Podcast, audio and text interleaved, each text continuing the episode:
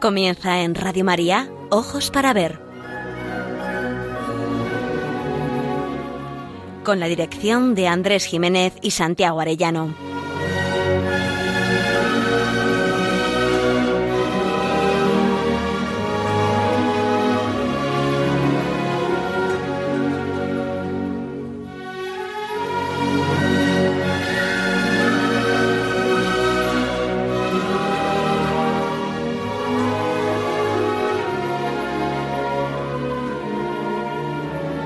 Amigos, muy buenos días. Les saludamos una vez más desde Pamplona, donde realizamos esta edición de Ojos para Ver el primer y tercer martes de cada mes. Les habla Andrés Jiménez y me acompaña Miguel Ángel Irigaray, quien también se encuentra a los mandos como técnico de sonido. Pero además tenemos preparada una gratísima sorpresa para todos nuestros oyentes que enseguida les revelaremos. En el programa de hoy hablaremos de la creación, del acto creador de Dios y de toda la realidad que ese poder amoroso y sabio hace surgir, que nos rodea y nos constituye. El mundo creado por Dios, que es un don amoroso y a la vez una fuente de enseñanzas sobre su amor y su sabiduría. La belleza está por todas partes y se ofrece a todos, pero hemos de aprender a percibirla para disfrutar y aprender de ella, o mejor, de aquel que nos habla a través de lo creado. Pues buenos días Andrés, buenos días oyentes de Radio María. Así es, San Agustín escribe en sus confesiones que el cielo y la tierra, con sus cambios y variaciones, proclaman que han sido creados. Existimos porque hemos sido hechos. Y comenta el santo obispo de Hipona. Fuiste tú, Señor, quien los hiciste como eres hermoso, ellos son hermosos. Como eres bueno, son buenos. Como eres ser, ellos son seres. Pero no son tan hermosos, ni tan buenos, ni tan seres como tú, su Creador, en cuya comparación ni son hermosos, ni son buenos, ni son seres. Y en efecto, decimos nosotros, el mundo no es un laberinto de fuerzas oscuras que deban aterrarnos, aunque los hombres podemos fabricar escenarios de verdadero terror, como los que conocemos en estos tiempos. Todo en el mundo creado procede del logos eterno de Dios, que es verdad, belleza y bien en plenitud. El mero hecho de existir, como decía San Agustín, y todas las cosas de este mundo y del universo invitan al hombre a reconocer su profundo significado, que nos revela el amor de un Dios que se adelanta a amar, y su sabiduría, que es pauta y camino para nuestra felicidad en esta vida y para siempre en la vida eterna. Esto, desde luego, no se aprecia siempre a simple vista por el humo y la desolación que a menudo los humanos sembramos sobre la tierra. Por eso nuestro propósito, como bien saben nuestros oyentes, es, como siempre, aprender a mirar para aprender a vivir. Empezamos.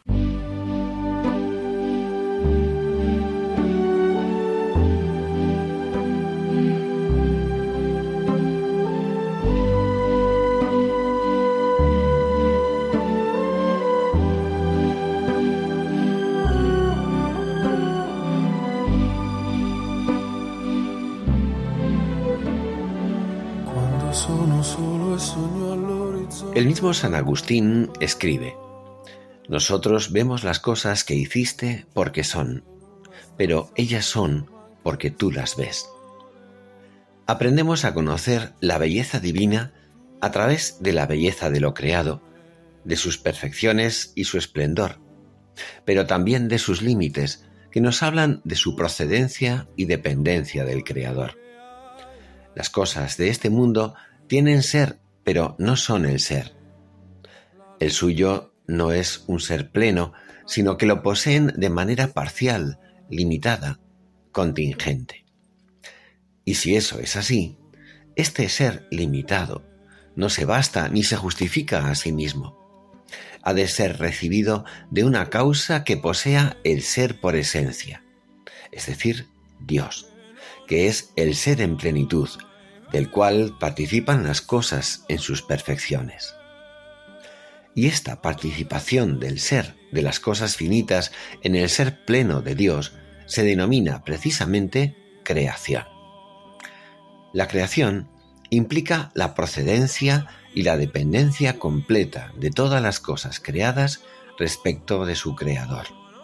Es la íntegra y libre donación del ser a las cosas por parte de Dios. Dios se sirve tan solo de su poder infinito y no de una materia o realidad ya existente para que las cosas sean, existan. Es a eso a lo que llamamos creación ex nihilo, creación de la nada.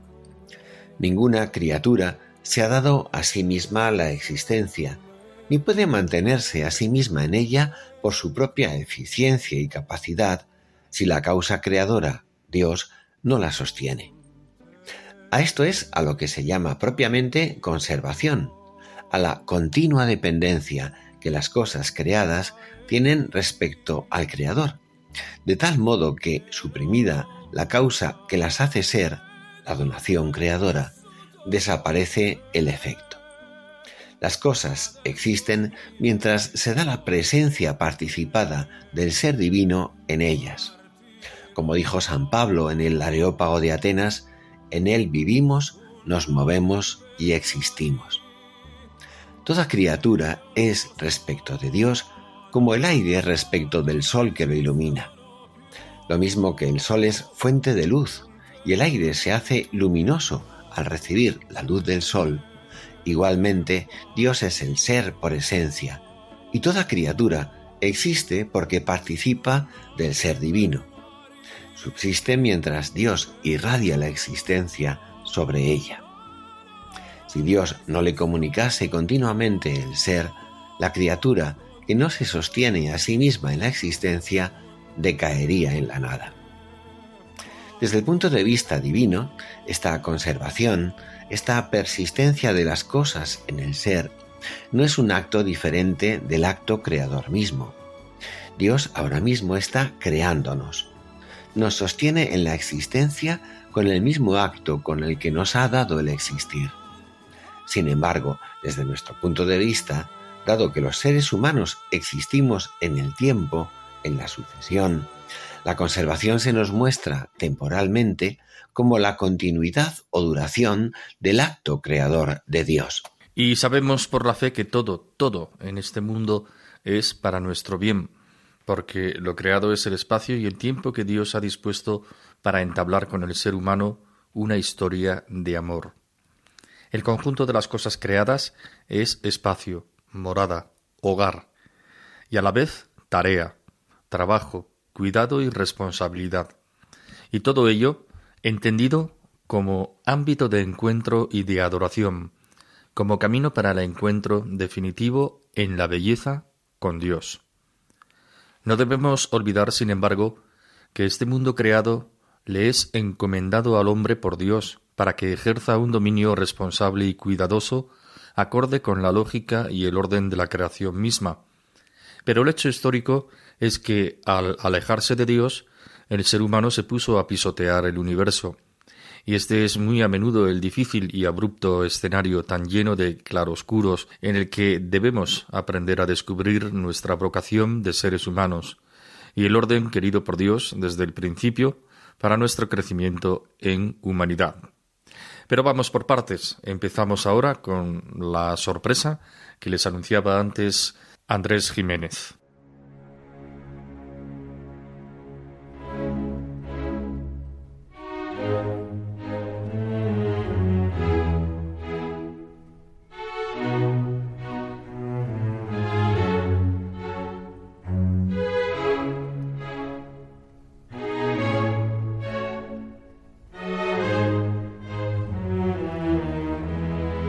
Para ver, el don de la belleza. Andrés Jiménez, Santiago Arellano.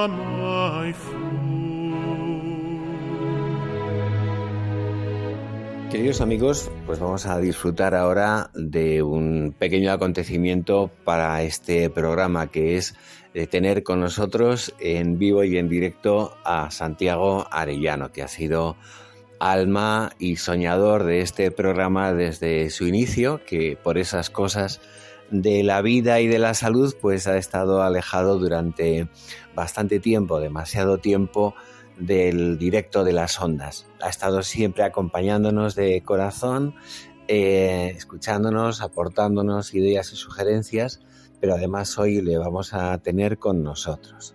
Y sin más preámbulos, querido Santiago, por fin, buenos días, cuéntanos qué tal estás, bienvenido. Bueno, saliendo del atolladero, pero encantado de poder participar a través de estas ondas un momentico siquiera gozoso para mí volviendo a aquello que tanto me apasionó durante tanto tiempo, el poder hablar en Radio María.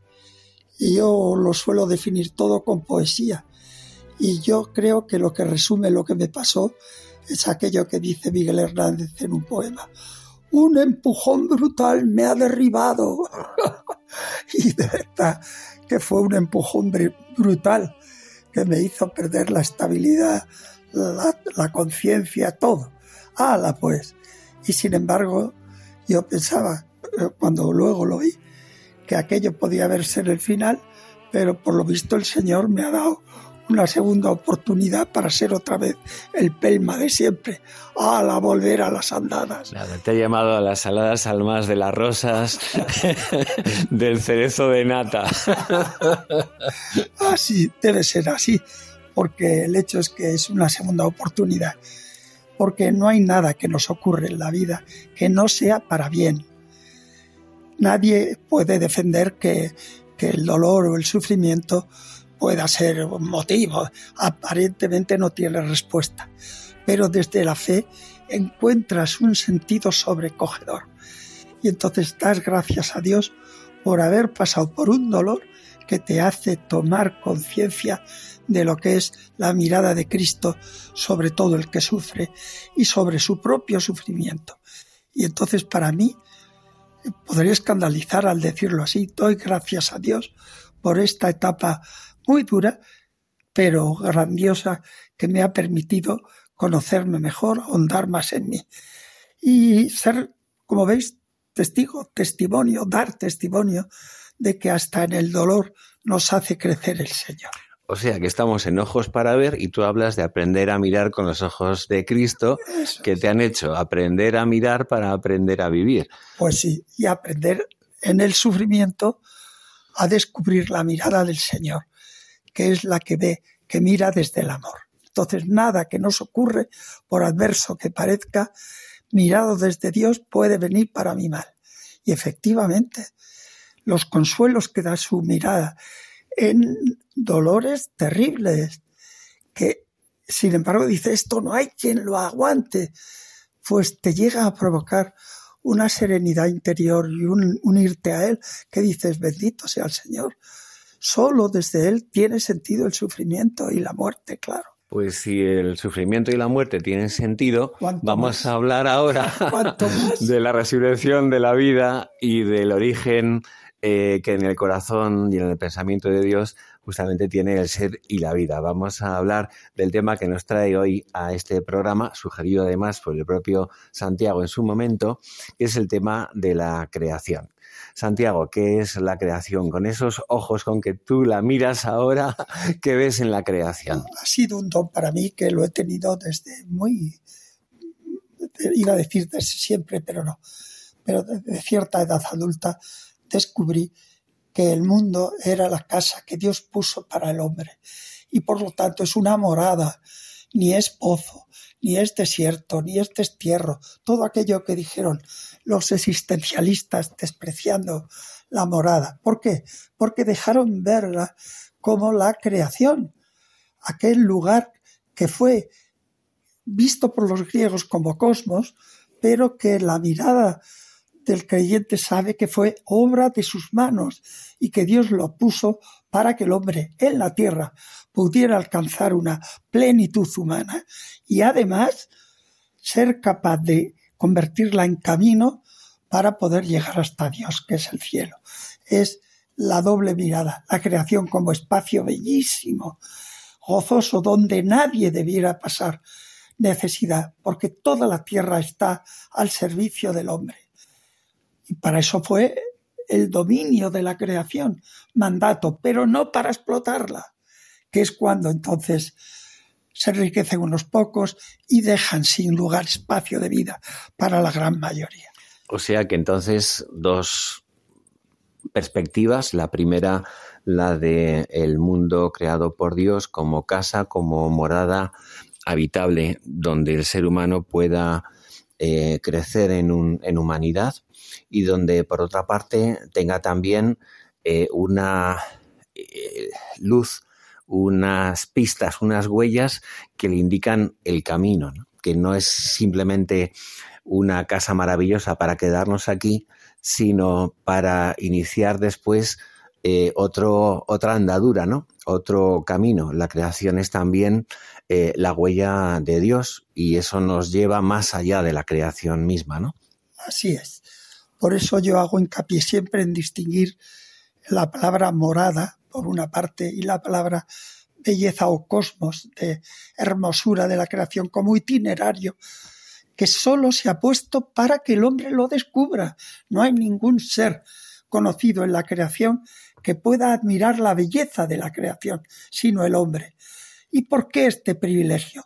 Porque tiene que descubrir ese don que tenemos como nostalgia, como potencialidad, que este, este es el camino que te llega a, a prepararte para la verdadera morada, definitiva morada, que será el encuentro en la belleza con Dios, sin que nos deslumbre, porque ya nos habrá ido preparando en este mundo con pequeños saborcillos de lo que es la imagen maravillosa del Dios esplendor de belleza, que no podríamos ni mirar, ni entender, ni llegar, si no, si no fuera por todos los rincones y momentos de belleza que ha sembrado en nuestra tierra, en el cosmos en general.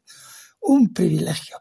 El camino de la belleza es un camino que lleva a descubrir la belleza maravillosa del Dios que esperamos ver y contemplar en su día, cuando Dios quiera. A mí siempre me recuerda cuando Santiago habla de estas cosas, eh, aquella idea de Santo Tomás de Aquino, al que también Santiago tiene en gran estima, que decía que la naturaleza no ha sido excluida eh, por la gracia, sino que justamente la gracia, la acción sobrenatural de Dios, cuenta con la naturaleza para restaurarla, para llevarla a plenitud. En esa unidad de la creación como obra de Dios, y ámbito en el que se desenvuelve la, la vida, el quehacer humano, por una parte, pero al mismo tiempo también la dependencia que tiene de Dios mismo y por lo tanto Dios como fin último y verdadero del ser humano, eh, no hay contraposición, no hay exclusión, ¿no? que ese es posiblemente uno de los, de los dramas, de las tragedias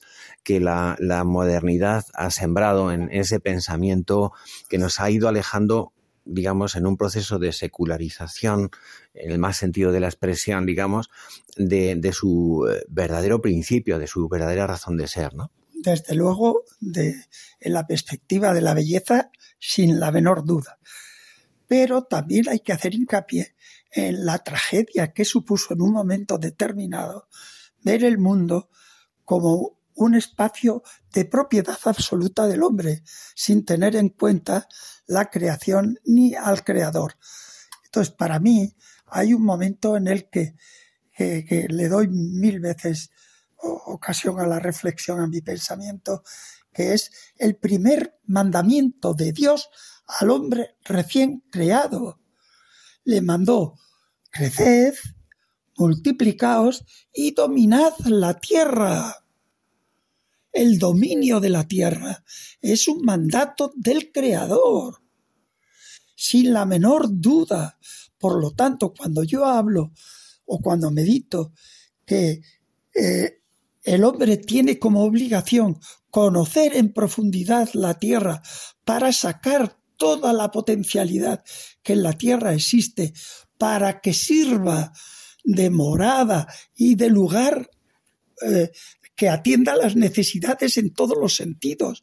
El dominio de la tierra es también el dominio de la ciencia y el dominio y el dominio de la tierra es también el cultivo de la tierra para extraer todas sus posibilidades.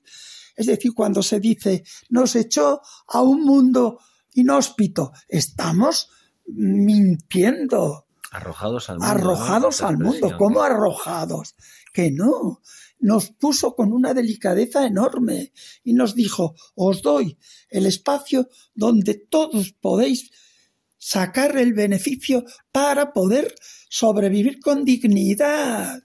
Ah, amigo, pero en el momento en que nos olvidamos del Creador, surge la frase, dominar la tierra para explotarla en beneficio de los que tienen el poder. Ya no de todos. Ya no de todos. Y empieza el momento en que se pierde la perspectiva de que toda la tierra es para todos los habitantes, para todos los hombres.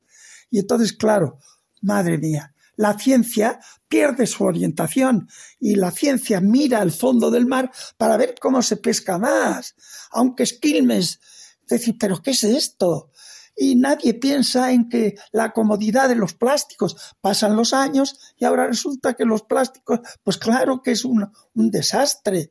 Pero ¿quién montó el desequilibrio? El afán de riqueza a costa del respeto a la naturaleza. Menos mal de que, que, que, la Iglesia ha salido con estos documentos tan maravillosos de respeto a la naturaleza y de acordarnos de lo que significó en el siglo XII y XII eh, San Francisco de Asís y, todo lo que significa la, la, la, contemplación de la creación como hermana y como hermana luz y hermana agua. Es una maravilla. Y esto en el siglo XIII, justo en el siglo en que sale la burguesía, es decir, en el momento en que empiezan las ideas que luego van a ser las dominadoras y van a ver el enriquecimiento, no el respeto a la naturaleza.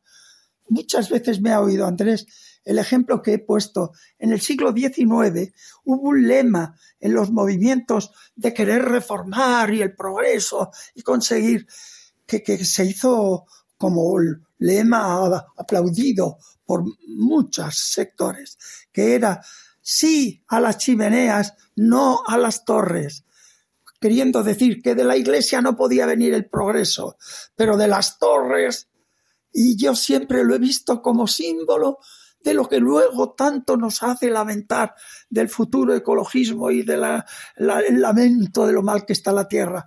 Pero qué hipocresía. Se levantaban altas unas torres que sacaban lo que era irrespirable, pero a cuántos metros caía sobre la tierra después de estar tan elevadita en apariencia. Es decir, sí, no a las torres que, de las campanas, sí a las torres que traen el progreso. Las torres de Babel. A las torres. ¿Y qué terminó siendo? Pues la contaminación de la tierra. Lo digo como símbolo, porque no fueron solo esas torres, bien me entendéis lo que quiero decir, sino que el mundo en un momento determinado eh, buscó lemas, pero que iban contra la creación y que una de las eh, de los desastres que nos toca vivir es precisamente el desastre de la tierra. Pero por otra parte, ¿en qué que no es que sea un proceso natural, que es culpable, que es que el hombre apostó por enriquecerse sin respetar el orden de la creación. Y entonces, primero, sirvió para enriquecerse unos pocos, porque la concepción del enriquecerse traía olvidar al otro como hermano y como partícipe en todos los bienes de la creación. Y lo mismo pasa con el respeto de la hermosura. Sí, no, yo ya me buscaré una playa y con un barco de no sé cuántos millones de... y me iré allá. Pero tú, sin vergüenza, que la belleza es para todo el mundo, que la belleza de la creación es para todos, que es camino que me lleva al cielo y por lo tanto tengo que prepararme en hermosura para no quedar deslumbrado el día que vea a Dios. Bueno, pues Santiago en plena forma, como ven nuestros y escuchan nuestros oyentes, eh, bueno, está esplendoroso en, ánimos y en lucidez. Eh, Santiago, eh, Me parece que esto que estás comentando es muy interesante porque a veces toda esta conciencia ecologista que en estos momentos pues está en cierto modo pues haciéndose perspectiva dominante em, bueno pues se plantea como contraria al, al, progreso, a no ser que el capitalismo o el propio progreso económico devore la sensibilidad ecológica y vuelva a hacer de ella un negocio, ¿no?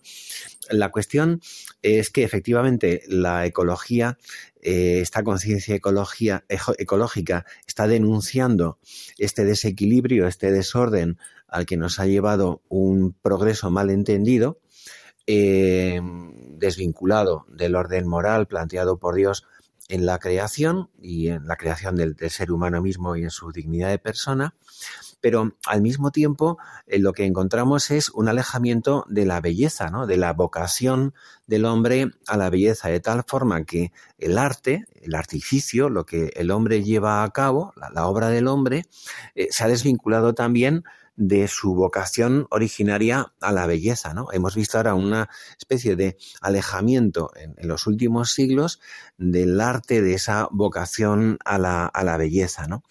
Em, en cierto modo el hombre ha querido convertirse él mismo en creador, pero eh, sin tener en cuenta de alguna manera la pauta de la creación divina. Así es. Es decir, es que eh, todo ha ocurrido lo mismo.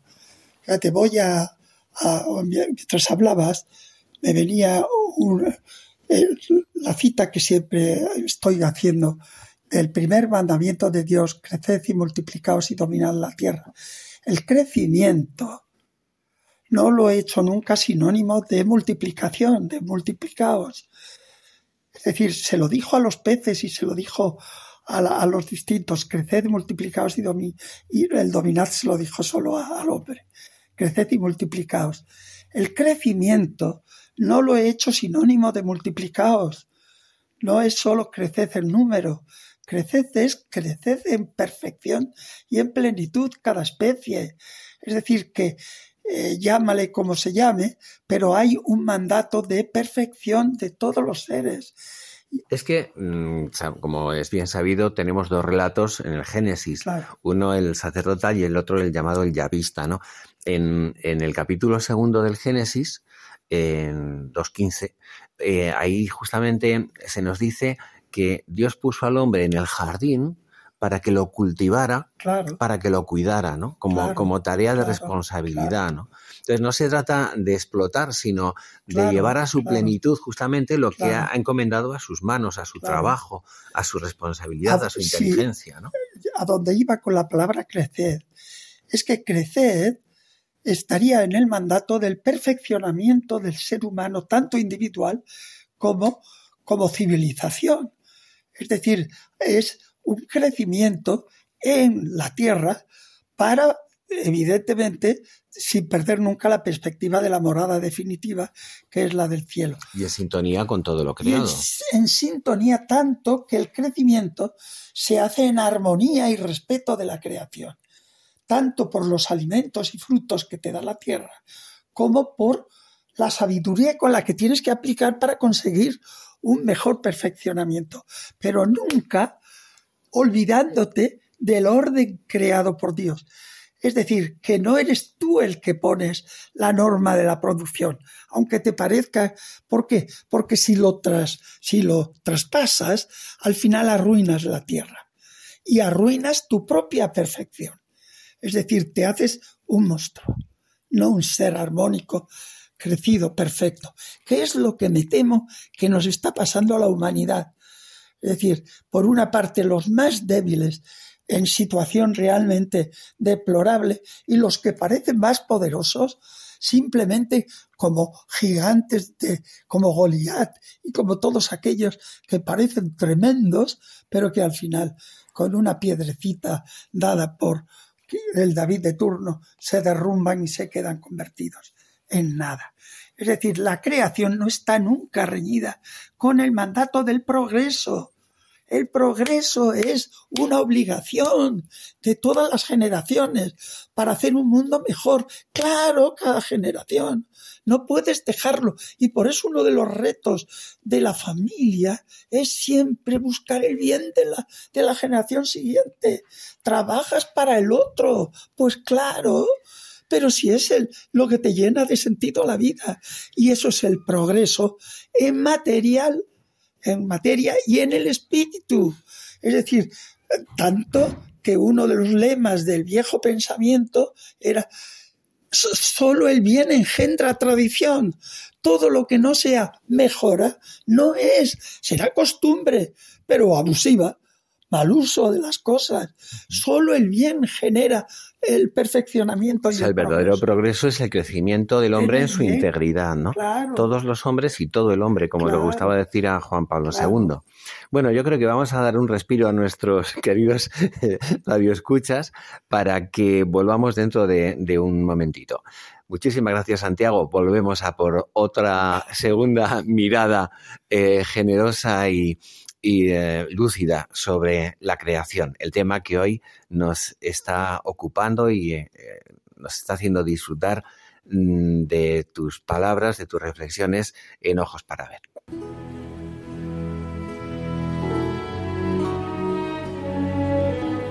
Aprender a mirar. Ojos para Ver. Radio María.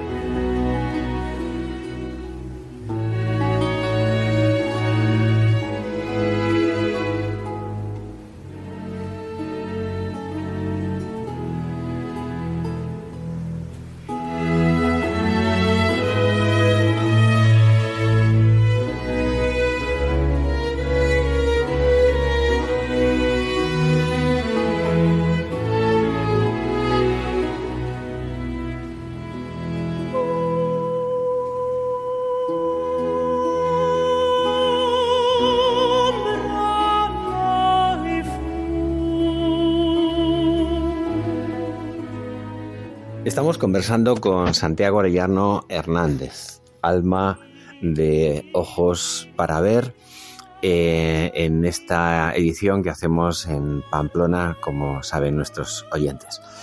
Eh, Santiago, ahora quería pedirte una reflexión acerca de cómo desde la literatura, en la que tú has estado eh, volcado durante tantos años en tu trayectoria profesional e incluso también como, como lugar donde has desarrollado tus talentos poéticos, em, o si quieres a lo mejor en otros ámbitos de la eh, obra artística humana, eh, cómo se ha contemplado la creación con ojos de agradecimiento, con ojos de eh, contemplación de, de, esa belleza que Dios ha dispuesto como morada para el hombre, pero al mismo tiempo también cómo se ha mirado a esa creación como un lugar inhóspito, como un lugar de, destierro sin misericordia, de, extravío, donde el hombre tiene que aprender a valerse de manera autosuficiente, aunque sea dominando y explotando en perjuicio de otros. Esas miradas contrapuestas, si quieres, a lo largo del tiempo o simultáneas en el tiempo, a través del arte, de la literatura? Bueno, el arte sin duda refleja lo que es la vida de los hombres, su pensamiento, su modo de concebir la existencia, etc. sería, o sea, en la medida en que eh, toda, toda mirada presupone una antropología detrás. Me refiero en el mundo del arte, incluso hasta una o poniendo un poquito más de ambición, una civilización.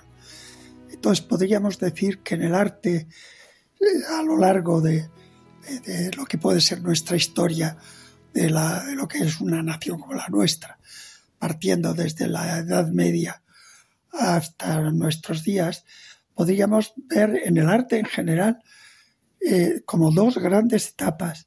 Una en la que predominaba la visión de este mundo como obra de Dios y que por lo tanto te llevaba a la admiración y a la grandeza del creador, la contemplación de la criatura, de las criaturas o de la obra creada por su hermosura, y otro momento en el que se va separando el hombre de esta visión del hombre creado, del mundo creado por Dios.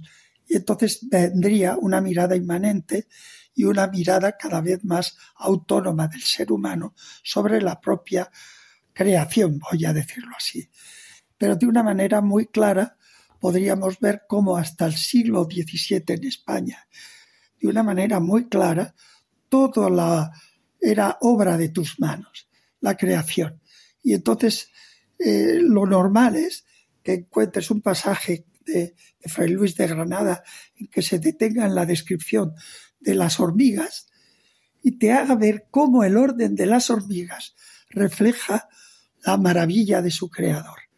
Y te cuento, por poner un, detallito, que te diré de un fray Luis de León contemplando el cielo, o las estrellas, o la belleza, es decir, y, mirar luego a la tierra y ver que Dios mío, ¿dónde estamos?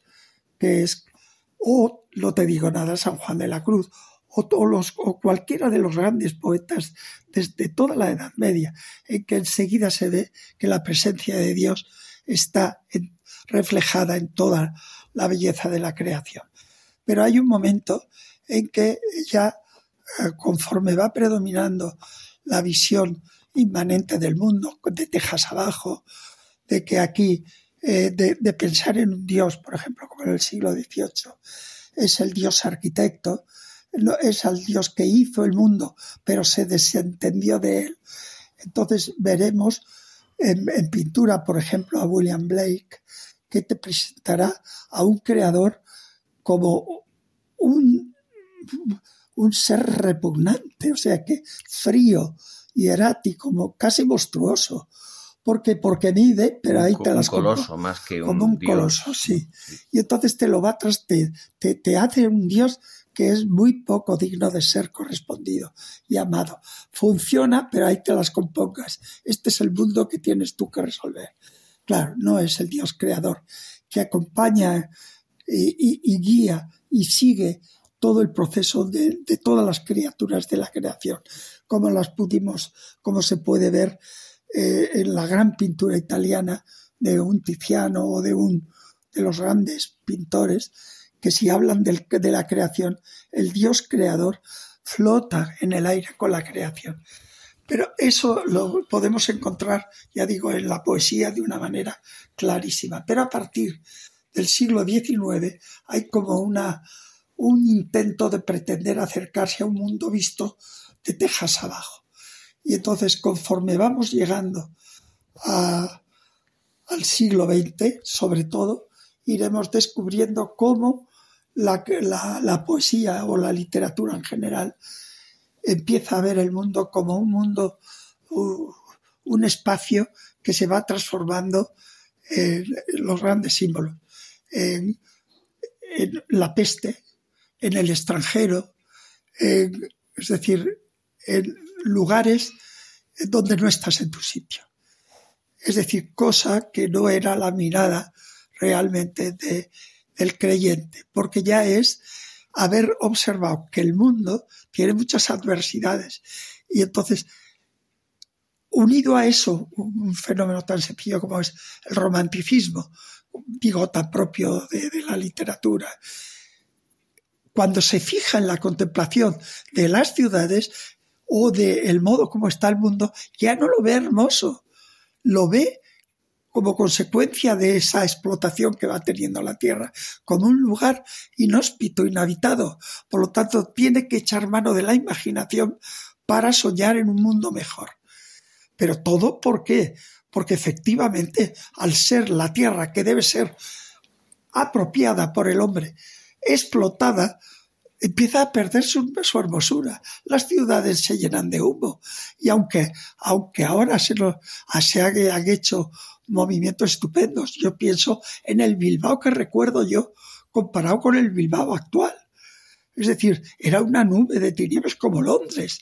Como, ¿Pero por qué? Porque era efecto de la industria y de, eh, claro, como todo lo que significa. El arte lo ha reflejado, pues claro que lo ha reflejado, pero a veces sin darse cuenta de lo que estaba haciendo. Por ejemplo, siempre cuento en, el, en la estación de tren del impresionista de Manet, era que lo pinta y dices, qué maravilla de luz, de fuego, de fuerza, de creación. Oye, pero tú sabes la cantidad de humo que tiene esa estación han tenido que pasar los años para darte cuenta qué fotografía, qué testimonia, que admirábamos el dominio del hombre y nos olvidábamos de los destrozos que estaba haciendo en la creación. Bueno, pues esta contienda aparece de una manera muy clara a partir de que nos hemos separado del Dios creador y del Dios que, que, que engendra un bien. Y entonces la literatura se convierte en una contienda y el arte en general, en la que el creyente sigue viendo la morada de Dios y la morada del hombre, y el no creyente lo ve como el lugar donde has sido desterrado, donde estás metido en un pozo, donde estás eh, excluido, diríamos, o teniendo que aguantar, y solo huyendo buscándote zonas de privilegio, creándote moradas especiales para no contemplar el mundo, es decir, eh, yo hacía un ejemplo muy claro. Los balcones de, nuestras calles eran lugar para, para charlar de vecino a vecino. Nuestras casas procuran hacerse de tal manera que no puedas contemplar al de lado, sino aislarte en tu morada, porque ya no se ve la sociedad como comunidad. Es decir, que en definitiva hay una literatura que refleja el olvido de Dios y es la que y una literatura que en lucha y oposición contra lo que se lleva mantiene una mirada extraordinaria. Yo contrapongo, por, ejemplo, la mirada de un Vicente Alexandre en Sombra de Paraíso, que es una mirada terrible contra la creación y el creador, bellísimo todo, pero el hombre es el que lo destroza, mejor no nacer. Dice, mejor que no hubieras nacido humano. Y el hombre no tiene más destino que la tierra. Y el cielo es solo una apariencia y un juego de nuestra mente. Pero no. Mientras que un García Nieto, maravilloso poeta de la generación del 36, te escribirá un poema como La hora undécima. Tiene muchísimos poemas en las que te dice que claro que estoy en la hora final de mi vida, pero ¿para qué estoy? Para ir admirando y contemplando la belleza de toda la creación, de todas las cosas. Cada cosa me entretiene hasta el último instante de mi vivir, porque eso es lo que me preparará para encontrarme plenamente con el Dios que espero. Dos antítesis, dos modos de contemplar. Podríamos hablar miles de horas. Pues lo dejaremos para otro momento, Santiago, porque nosotros tenemos también el tiempo un poquito tasado. Eh, de corazón, te quiero dar las gracias en nombre también de todos los oyentes, también de Miguel Ángel, por supuesto, eh, y ya espero que en una próxima ocasión volvamos otra vez a contar con, contigo aquí en vivo y en directo como, como ha sido hoy. De acuerdo, muchas gracias. Yo encantado de poder volver a hablar a esta, a toda esta audiencia que me llenó de gozo y de entusiasmo, me hizo crecer en, en la fe, porque como fundamento de mi vivir. Muy bien, pues seguimos con nuestro programa.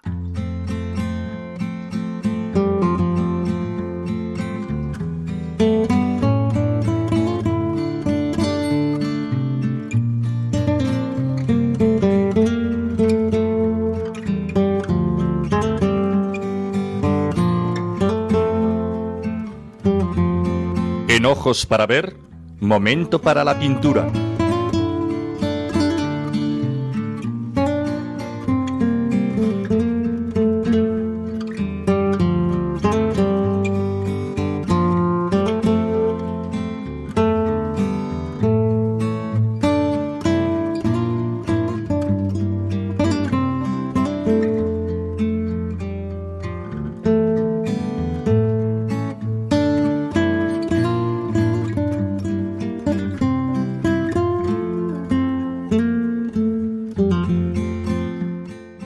Estación Saint-Lazare es una serie de 12 telas realizadas por Claude Monet en 1877. cuando se interesó por la vida moderna de su tiempo tras haberse dedicado inicialmente a los temas de paisajes rurales.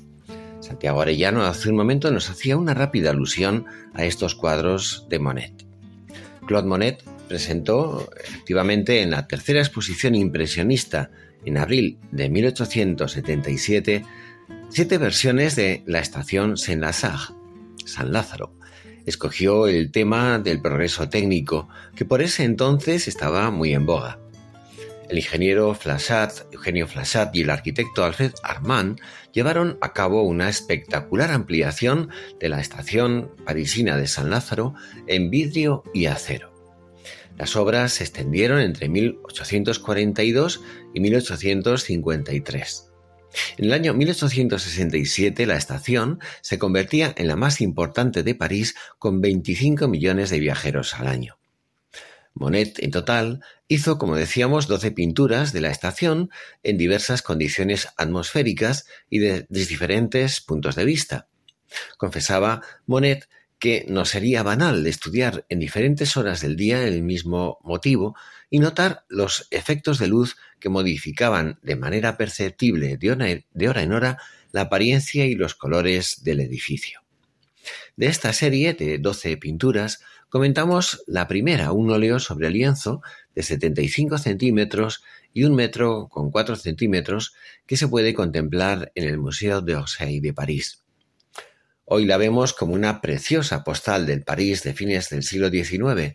Sin embargo, cuando Monet pintó la serie de la Gare Saint-Lazare, la que estaba representado, lo que estaba representando era arquitectura contemporánea y tecnología punta. Era un canto en toda regla al progreso humano. Evidentemente, para la mayoría de los espectadores de ese momento, las estaciones y los trenes carecían eh, del más mínimo interés artístico. Es más, esos cuadros se consideraban muchas veces como una provocación. El hecho de plasmar un motivo determinado en un lienzo y luego exponerlo al público elevaba en cierto modo la categoría de aquello que se representaba, obligando a los espectadores a contemplarlo como una supuesta obra de arte. Bien, muchos críticos y espectadores protestaron airados, diciendo la famosa frase de esto no es arte, pero lo cierto es que el artista les había obligado, aunque fuese solo durante unos instantes, a considerarlo como tal para emitir un juicio de valor, partiendo de esa premisa. La técnica suelta de los impresionistas también levantaba ampollas. A ojos de un espectador de la época acostumbrado a la pintura academicista, estos lienzos no eran más que bocetos y no podían considerarse como obras terminadas. El objetivo de Monet era representar la luz, el efecto cambiante de la atmósfera, y para eso había que pintar rápido, con una técnica novedosa que, más que mostrar formas concretas, las sugiriese. El vapor de los trenes desdibuja la escena. Apenas nos deja ver las locomotoras, las vías, la cubierta de hierro y vidrio de la estación, los edificios del fondo y a los pasajeros que esperan en los andenes. Cuesta distinguir el moderno Pont de l'Europe que cruza el lienzo en horizontal de un lado a otro. El contraste entre el exterior luminoso con ese cielo azul y el interior más oscuro de la estación incluso molesta en los ojos, como si nos deslumbrase mirar hacia afuera. Una obra magnífica, pero que conviene situar en su contexto histórico para poder extraer una importante lección de ella. Los impresionistas nos demuestran que la belleza puede estar escondida en cualquier espacio y lugar, que podemos disfrutar estéticamente de las calles que nos rodean y de los detalles más significantes de nuestro entorno. Nos enseñan a mirar el mundo cotidiano con ojos de artista. El contrapunto es ese mar de nubes de humo que presagia un peaje cada vez más costoso, que acompaña al desarrollismo exacerbado de la revolución industrial y que amenaza con el deterioro y maltrato de la casa común.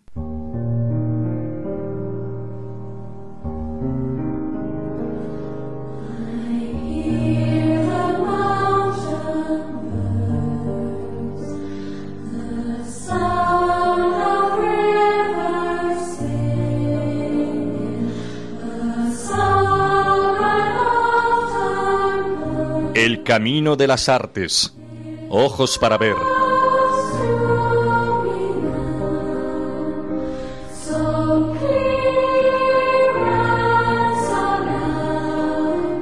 El universo es un prodigio de hermosura.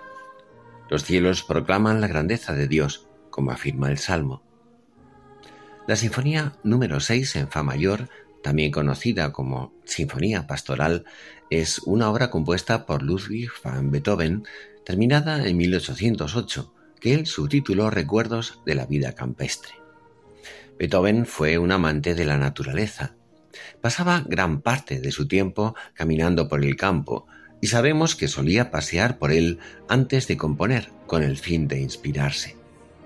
El contacto con la naturaleza encendía su inspiración, porque veía a todos los seres como huellas del Creador, y podía entender su mensaje profundo y dialogar con ellos. Lo más bello que hay en el mundo, escribió en una ocasión, es un rayo de sol atravesando la copa de un árbol. Y así, la sexta sinfonía, como dice su creador, es más expresión de sentimientos que pintura de sonidos. La pastoral presenta cinco movimientos. Les ofrecemos el quinto de ellos, que el autor titula Himno de los Pastores, alegría y sentimientos de agradecimiento después de la tormenta. Es sin duda resumen y coronación de los sentimientos y la creatividad de Beethoven, que en esta bellísima composición se siente mensajero de la obra del Creador y a la vez de la gratitud humana ante el don de la creación, plasmado en el esplendor y la belleza de este mundo. La calma y la solemnidad se hacen alabanza emocionada y sincera. La versión que les ofrecemos es de la Filarmónica de Cámara Alemana de Bremen bajo la dirección de Paavo Järvi.